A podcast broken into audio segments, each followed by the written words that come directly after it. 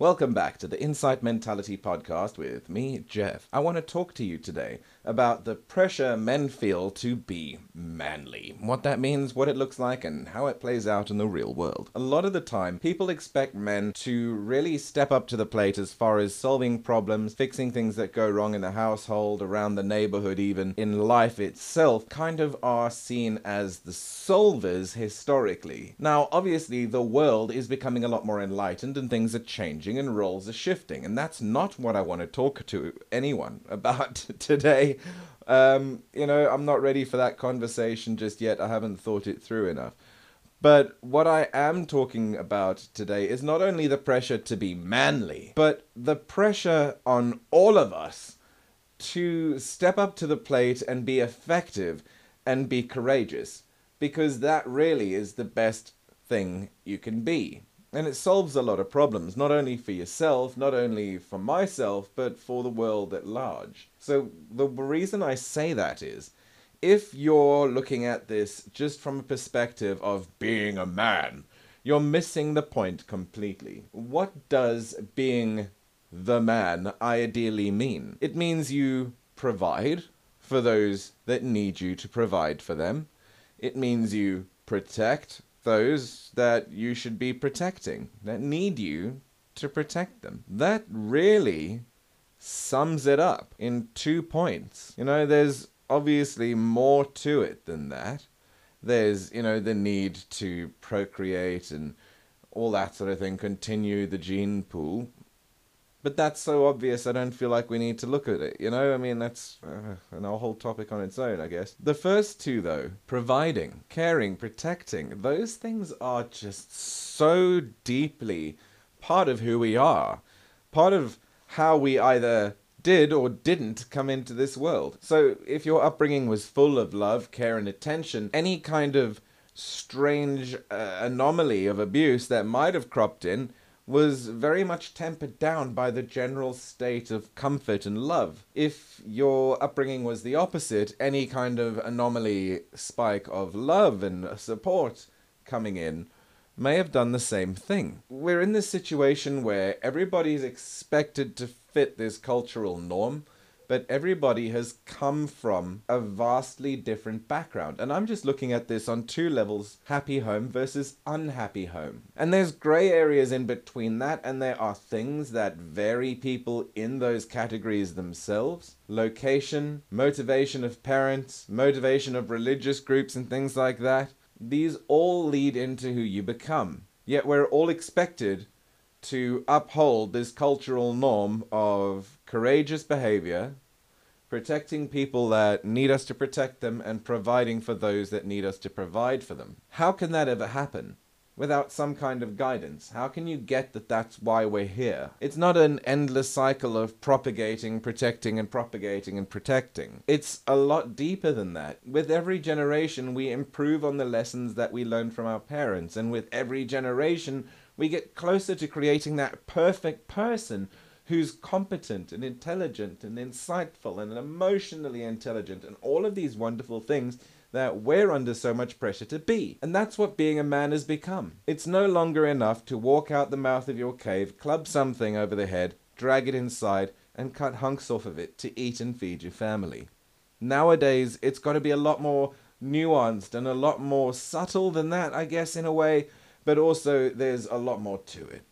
Because you're supposed to still provide and protect. But now you also have to be a custodian as much as you affect the world, you know? So as you age, as you meet more people, as your influence within your circles in the world grows, you've got to become a better custodian of that, surely. You've got to handle that better.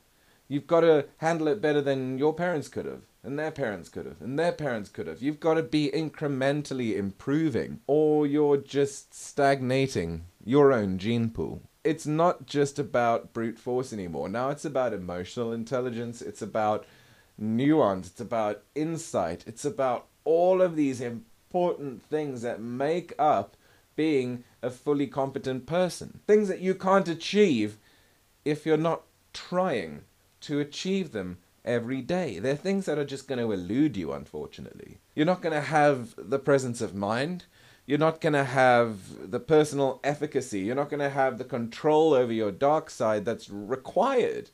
You have to know about your dark side. You've got to control your dark side, and then that's going to inform you who, who you become. Sorry, I'm stuttering because I'm excited, but it's going to inform who you become. And that's exciting. The more you work on yourself, the more you face those darker things, the things that you don't really want to face, the better you'll be. It really is that simple. You're improving yourself. Think about when you go to the gym, right? The people that go to the gym know that when you're working the weights, your muscles are actually tearing. And the regrowth of muscle within those tears is what eventually causes that bulking up of the muscle. It's the same thing with your mental faculties, with your reasoning, with your emotional intelligence, all of those things. You've got to rip them apart and take them apart and see what's in them. Put them back together better than they were before. I think it's something that we all need to take very seriously because it might just be the meaning of life. This podcast is titled the pressure to be manly because I'm a man and I can't speak from any other standpoint. I can only speak from my experience. But I hope I've made it clear that it's not just about men, especially in this day and age where people are becoming enlightened and roles are rapidly changing. I think it becomes important that all of us take up responsibility for these roles because, you know, you're going to, in the end, have to, on some level, take care of people, provide for people, be emotionally intelligent, be insightful, be there for people, be empathetic, be sympathetic, grieve with them. You're going to have to do these things throughout your life. So teach yourself how to cope in those states and you'll be okay. It'll suck, you'll cry, you'll scream. It won't be pleasant, trust me, but it will be so, so important. It'll be the most important thing you ever do. And it's quite exciting because it's a practice you get into and then it never ends. So you then spend your whole life, every day, even on your bad days when you're not achieving anything, you're still learning about yourself by default because now it's a habit. It is so incredibly motivating. You won't believe the energy it gives you. Give it a try. I know it sounds horrible. Try it anyway. You know, a lot of the things that you try could be horrible. The first Big Mac you had, that could have been horrible. The first milkshake you ever had, that could have been truly horrible and could have put you off milkshakes forever. But obviously it was good because you still drink them to this day unless it wasn't and you don't. These things matter, you know? Know? And you've got to build these habits. You know, you drink a milkshake, go, oh, that tasted good. Endorphins go off in your head or whatever they are, those chemicals, they go off in your head. When you improve yourself, they also go off in your head. Every time you get to a certain level of progress in your life, you're going to start seeing things improve. That's why you'll notice if you fail a lot, you'll notice that you continue to fail a lot. If you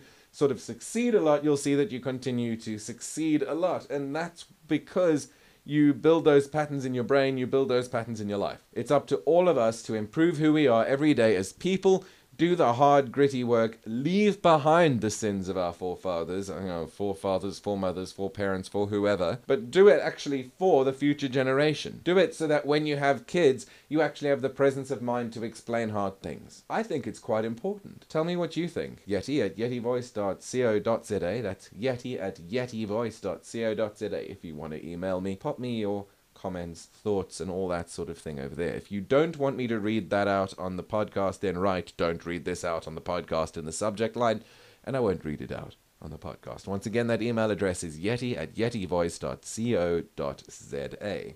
I want to thank you all for listening. Make sure you tune in for my next episode, which is all about how hiring a hundred professionals will never make up for one incompetent person in higher management. Stick around for that. Leave me a comment below.